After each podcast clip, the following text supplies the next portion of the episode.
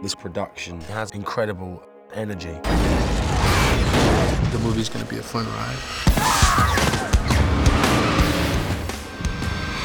I run a branch of a company called The Union, and this company sells people artificial organs. It's compact, it's safe, it's comfortable, everything you want in a new liver. The price $756,000. Let me just reassure you that our credit department will find a plan that fits your lifestyle. The Union gives people payment plans, but they're very difficult to pay for. When someone doesn't pay for their artificial organ, we repossess it, and that's where Jude and Forrest come in. They're the two best repo men. I can pay. Sorry, that's not my department. Dave up. What are you hanging out at AA meetings? I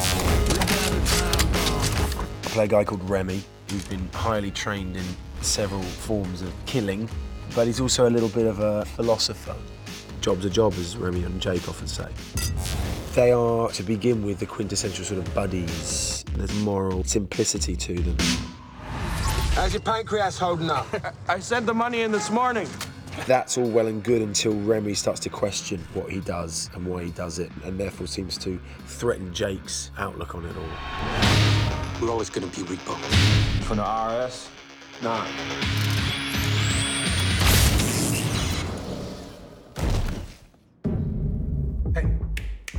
You're a very lucky man, You know what? What you're looking at here is the new heart module, top of the line.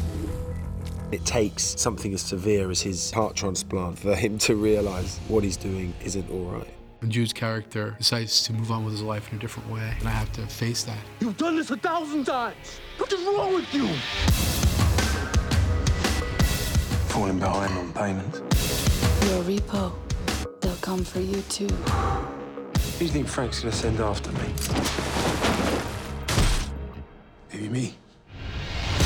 Wherever we go, wherever we hide, they'll find us. What do you want to do? Finish this. Take me out of the system. Give me your heart. Now he's yours. End it, Jake. Now. I'm not letting you go. I can't go back.